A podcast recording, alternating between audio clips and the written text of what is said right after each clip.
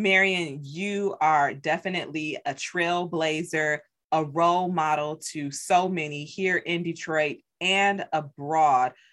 I think that we should talk about your journey and how you got started. So many of us look to you as that role model, but I would like to know, and maybe our audience would like to know, how you were introduced to music. Well, um, that's a that's an uh, that's a great question. Well, one one of the things I like to always say is that um, parents must play music for their children, and I was really really very um, uh, very fortunate that my parents were both music lovers. My dad was actually a kind of a closeted piano player. He was actually really, really good, but he didn't really want want folks to know. But every once in a while, he'd sit down and play the blues, and he was just just fabulous. My parents were uh, Herbert Hayden and Marion uh, Ford Hayden, and later Thomas, because after my dad passed, my mom got remarried. But they were both just really big lovers of music. So my dad was a huge jazz lover. He had all kinds of jazz records to listen that he listened to and that I accessed. Uh, they were just in the sphere of our house all the time. Just, you know, just Miles Davis and Oscar Peterson just floating through the airwaves. And my mother was more of a lover of um, more of a classic American songbook. So I remember that she had a, a record of uh, Gershwin's music and she used to play Gershwin around the house all the time. And so there was always just a lot of music to be absorbed uh, for for uh, for uh, for me as a young person. And uh, also, I have a I have a brother that's younger than me, is uh, younger than I, and so we both listen to a lot of music in the house. And I think that's enormously important in terms of how that's that really being a first step in terms of young people getting exposed to music. You get exposed to things right in your in the comfort of your own environment. And so by the time I uh, finally got to be the age of eight or nine when I was in my, my little elementary school, and they asked me if I wanted to play an instrument. Uh, and cello was a possibility because I was kind of a tall girl and I, I didn't couldn't see myself playing a little violin, love those, but I needed something bigger. And uh, as soon as I got that cello, I was I was back at the house actually trying to play some jazz on the cello.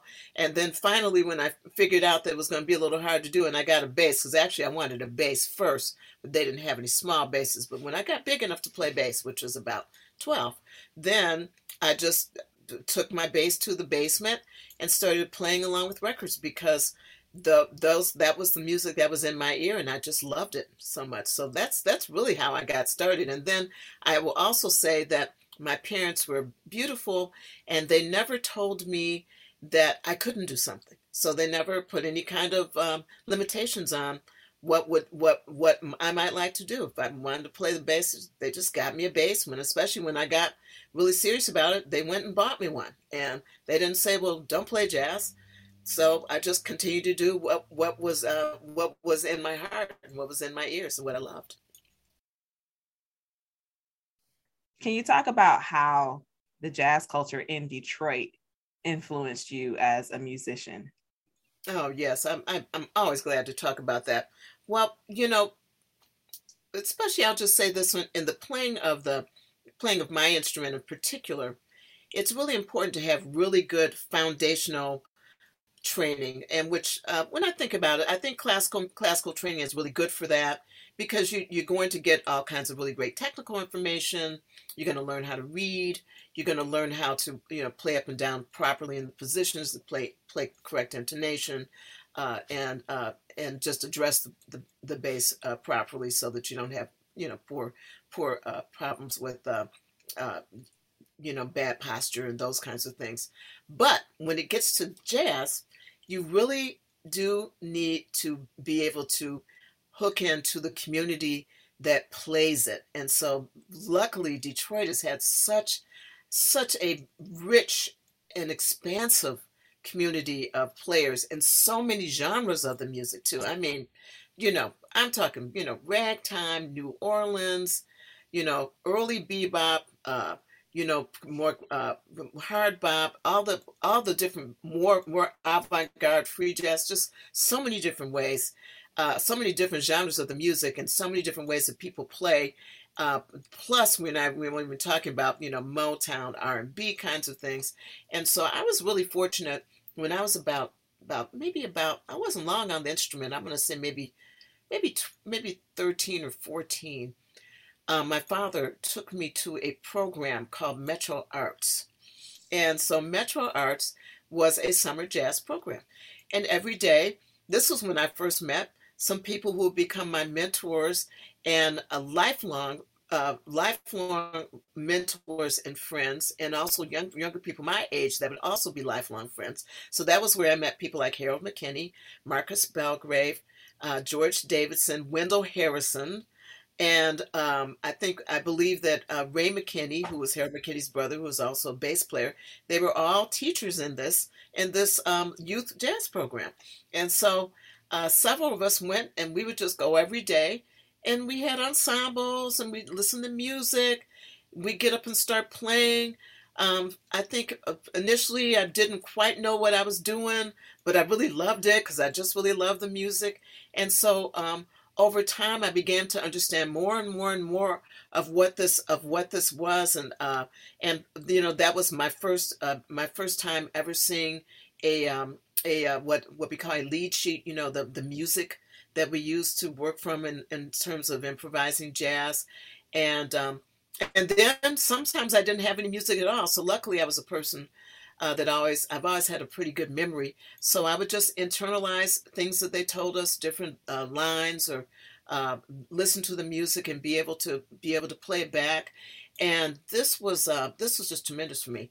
It just opened up an entire world of music. Uh, I already I already love the music, but it also opened up the world of how you play it. You know, because before then I was basically just kind of taking things off the record, but I didn't really know exactly what I was doing.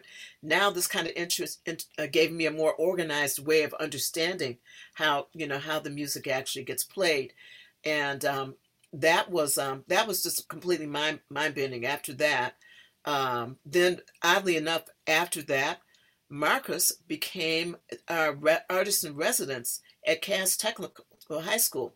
Uh, and that was um, another mind blowing thing. So there, Marcus was in our midst, you know, several times, uh, you know, at least once a week, coming in and you know, really showing us stuff on a you know, real, real personal level. Just you know, a few of us in the room together learning music, and uh, that was uh, that was courtesy of one of the greatest educators I had, a woman named Marilyn Jones. Marilyn Jones, who thought, taught theory at Cass Tech, who was also a lifelong friend of mine. You know, these association with with your music teachers are just they're just lifelong. They really are.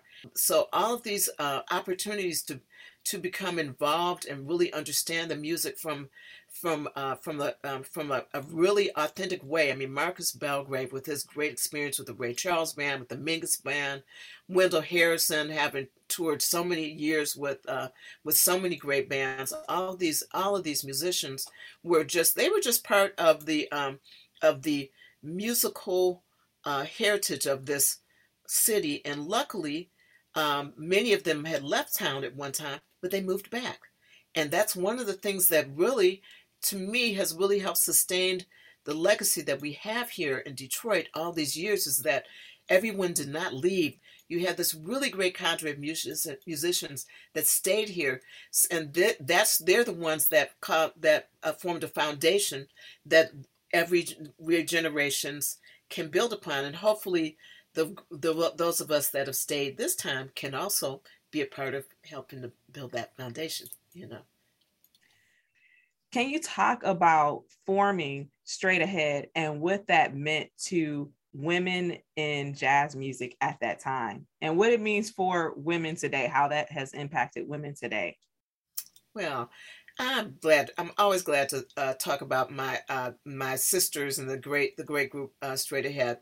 Well, when that that band was um, actually, I definitely consider myself a co-founder because it was really put together by a, one of our fantastic vocalists who who has um, um, uh, left town. She lives in New York now, and her name is Mickey Braden. But she is a she's a she's a vocalist. She's a producer, uh, writer, uh, arranger. She's just a woman of vast skills. And at that time, she was living in Detroit, and she put together uh, she put together the group. uh, which consisted of Alina Moore on piano, the original pianist, uh, Gayelynn McKinney, our drummer, original drummer, uh, and uh, and me on bass. And then we also, when um, uh, Regina Carter came back into town, because Regina was out of town for a while, she was living in Germany. When she came here, then we had Regina Carter on violin in that band. And um, the band was, um, it was really impactful for people, I should say. When we first started, I remember that when we did performances, people would often come up to us and say, um, Have you ever heard of the International Sweethearts of Rhythm? You remind us of that band. And at that time, I didn't really know anything about them. I had to, so a couple people had to tell me, well, that was an all black, actually, it was actually was a mixed race band from a uh, from a school down in Mississippi, Piney Woods School, but they were they um, kind of left the school and just went off on their own as an all female uh, all, all female big band in the 1940s, and they were killing, just killing. I mean, costumes, you know, um, uh, just you know they people thought that people that some that they were the women were just pantomiming and that they was actually they were actually playing records you know, in the back, or that guys were back there playing the instruments and they weren't really playing them. That's how good they were. They were just, they were just, they were just a phenomenal band, and they toured all over. They did some USO tours overseas, you know. So this was, so that's what, that's the, um, that's what that's what straight ahead reminded people of and so, so for so many people they had not really seen women really out there playing um, instruments occasionally you would see you know you might if you go to church you may see some women as pianists, um, perhaps some concert pianists, but very rarely did you see them as in jazz as, as much as we would like. They, they, they weren't rare, but they were you just didn't see them as much. And in terms of women being playing things like drums and bass, rarely you just did not see it. You you see you could see women playing violin, but you did not see them in that context and playing playing jazz on the violin. So they were they were that band was really impactful on people and i know that you know we would come up to people would come up to me and said i bring my i brought my daughter because i really think that she has to she has to see um, what she has to see what uh, what women can do that a little girl can do whatever whatever she wants to and so that that really made us feel really good. And it continues to be so now. People still come up and say say you know they of course they bring their sons as well because frankly um, young men needs to see the same thing. They need to they need to continue to see women as colleagues uh, across the board colleagues in this uh, in this business but uh, but uh, but I find that young women in particular have been really really inspired. So I'm so glad that the, the band is still functioning. We did um, we did uh, three records for Atlantic Records, which was a really big deal, and on top of that, we were um, our contact for Atlantic Records came from one of the great Detroit Motown uh, writers, Sylvia Moy. Sylvia Moy, who was an uh, who was an ASCAP Hall of Fame writer, uh, composer uh, was the one that uh, was able to get us our contract with Atlantic Records through her uh, through her uh, many many contacts that she had. So we were actually a, a, a women's band that was also given a chance by by uh, a woman who had a, who had a lot of uh, industry industry pull. So there's a lot of a lot of great women that are in the story. With all that you have accomplished co founding member of Straight Ahead. You are an ArtX grant recipient, a lecturer at the University of Michigan, director of combos at Oakland University. How do you continue to challenge yourself? Well, um, I'll just say that first and foremost, I am a musician. First and foremost, I'm a I'm a musician who speaks through the bass. That's what I am first and foremost. And so even as much as I really enjoy being uh, uh, being involved as an educator, and I felt I feel that's actually my duty to do so. My you know I'm I feel I feel like it's my mission to be able to pass along the um, just the the invaluable information, understanding, love, uh, love and respect for the music that I that was passed to me.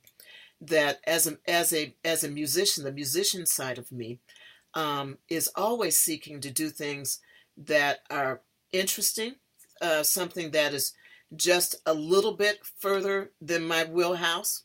Um, my wheelhouse is pretty big, but just a little bit further, something that that maybe I didn't wasn't certain if I was going to like, but found out that I was just going to love it. Um, I I completely love doing projects like that. I completely I adore uh, sinking into um, uh, t- sinking into working on uh, working on uh, new projects that will that will challenge me, uh, challenge my skill set. And um, so currently, probably my, my big challenge right now is working on the music for uh, for uh, the opera X, The Life and Times of Malcolm X by Anthony Davis. And that is currently uh, challenging my entire skill set right now. I am I'm having that for breakfast, lunch, and dinner. And it is fun. I am enjoying it. It's it's delicious and it's really it's really it's really putting me through my paces. And i am just so thankful to be able to continue to um, uh, be willing to be challenged and to challenge myself to rise to the occasion.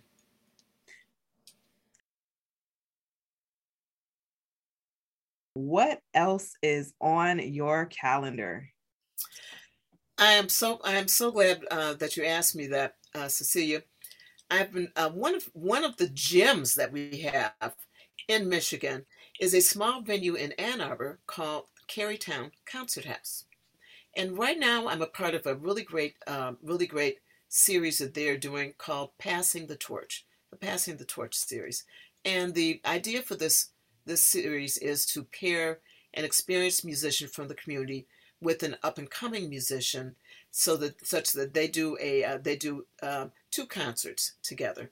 And i was um, lucky enough to have with me to be paired with a fantastic young woman. I just love her so dearly. Her name is kaylee wilder. Kaylee wilder is a baritone player. And so uh, kaylee and i did a uh, we did a concert in november which uh, we just we had just a, a just a such a great time putting together. It came out so really well. And so then the second one that we're doing for the Passing the Torch series is in May. I believe it's May the uh, 17th, Tuesday, May the 17th at 7 o'clock. And I'd love to encourage everybody to come out. We also will have with us uh, a couple of other uh, really, really, really, really great artists. It'll be a, it'll be a uh, just a wonderful evening of music, and also within this evening, there's also a little interview which is really which is really great. So we have just a short time to kind of uh, talk talk with each other in front of the in front of the audience. So that even makes it a little more special.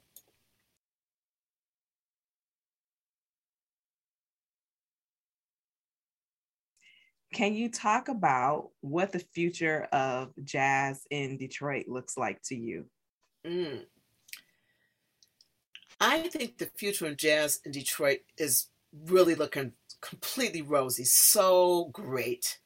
Um, I know I'll just I'll just say this that a lot of the nuts and bolts of jazz education has uh, gone from the community where it was when I first learned into academic institutions, and uh, it's and there's some really great things that are happening there in terms of in terms of getting giving um, giving young musicians a good baseline of knowledge and understand getting giving them time to really work on their craft, hone their craft uh, technically on their instrument, and getting uh, just uh, getting some some really good uh, information about improvisation, and then really luckily we have we still have a really active community of musicians that lives here. So once they get that information, they can take that back out into the community and really engage with each other and with uh, with those of us who are more experienced in uh, in really learning what this music is actually all about.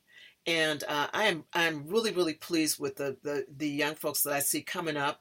Um, I think they are you know they're uh, they are really embracing traditions in a really a way that I think is important. I think that that you can you can you should every um, every generation has to push the ball forward move uh, move and uh, move into new spheres.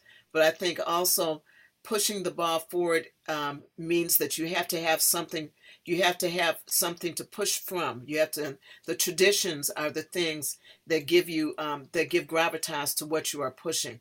You have to. So if you have know something of the tradition, then you can you have something that you can open up that you can open up uh, from. and I think that that a lot of the musicians are really coming with just a just a really great uh, really great uh, understanding of the traditions. They're trying to they're trying to reach for it. They, they reach out to, to me and others of, of my our great community and say, hey, you know, have can you know can you play with us? We reach out to them. We bring them onto the stand with us. We want you we want you to play. You know, and when I when I get young folks on the stand with me, it actually is a two way street. I mean, they are they are getting something something from me, but I definitely am getting something from them. I am I'm absorbing their uh, the different ways that they may hear music uh, in a different way that I've been here listening to for years, and maybe they hear it with new ears, and it's it's so refreshing.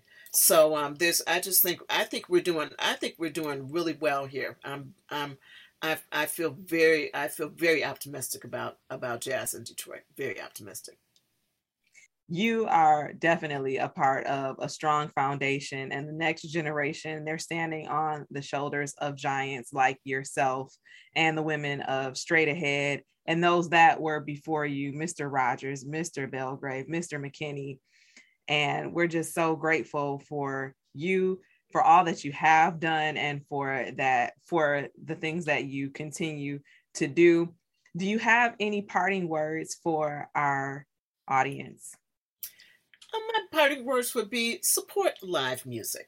Support live music. Any all kinds of live music, but support live music. Come out, come out when you hear the folks are going to be someplace. Support. Uh, come out and come out and hear music. And if you cannot be there, buy a ticket anyway. My guest has been Mrs. Marion Hayden, bassist and educator. Thank you so much for spending time with me today. It is my pleasure. Thank you so much for for um, having me, Cecilia. This is it's a wonderful show. It's so great talking with you, and I really I really appreciate being here. Thank you so much.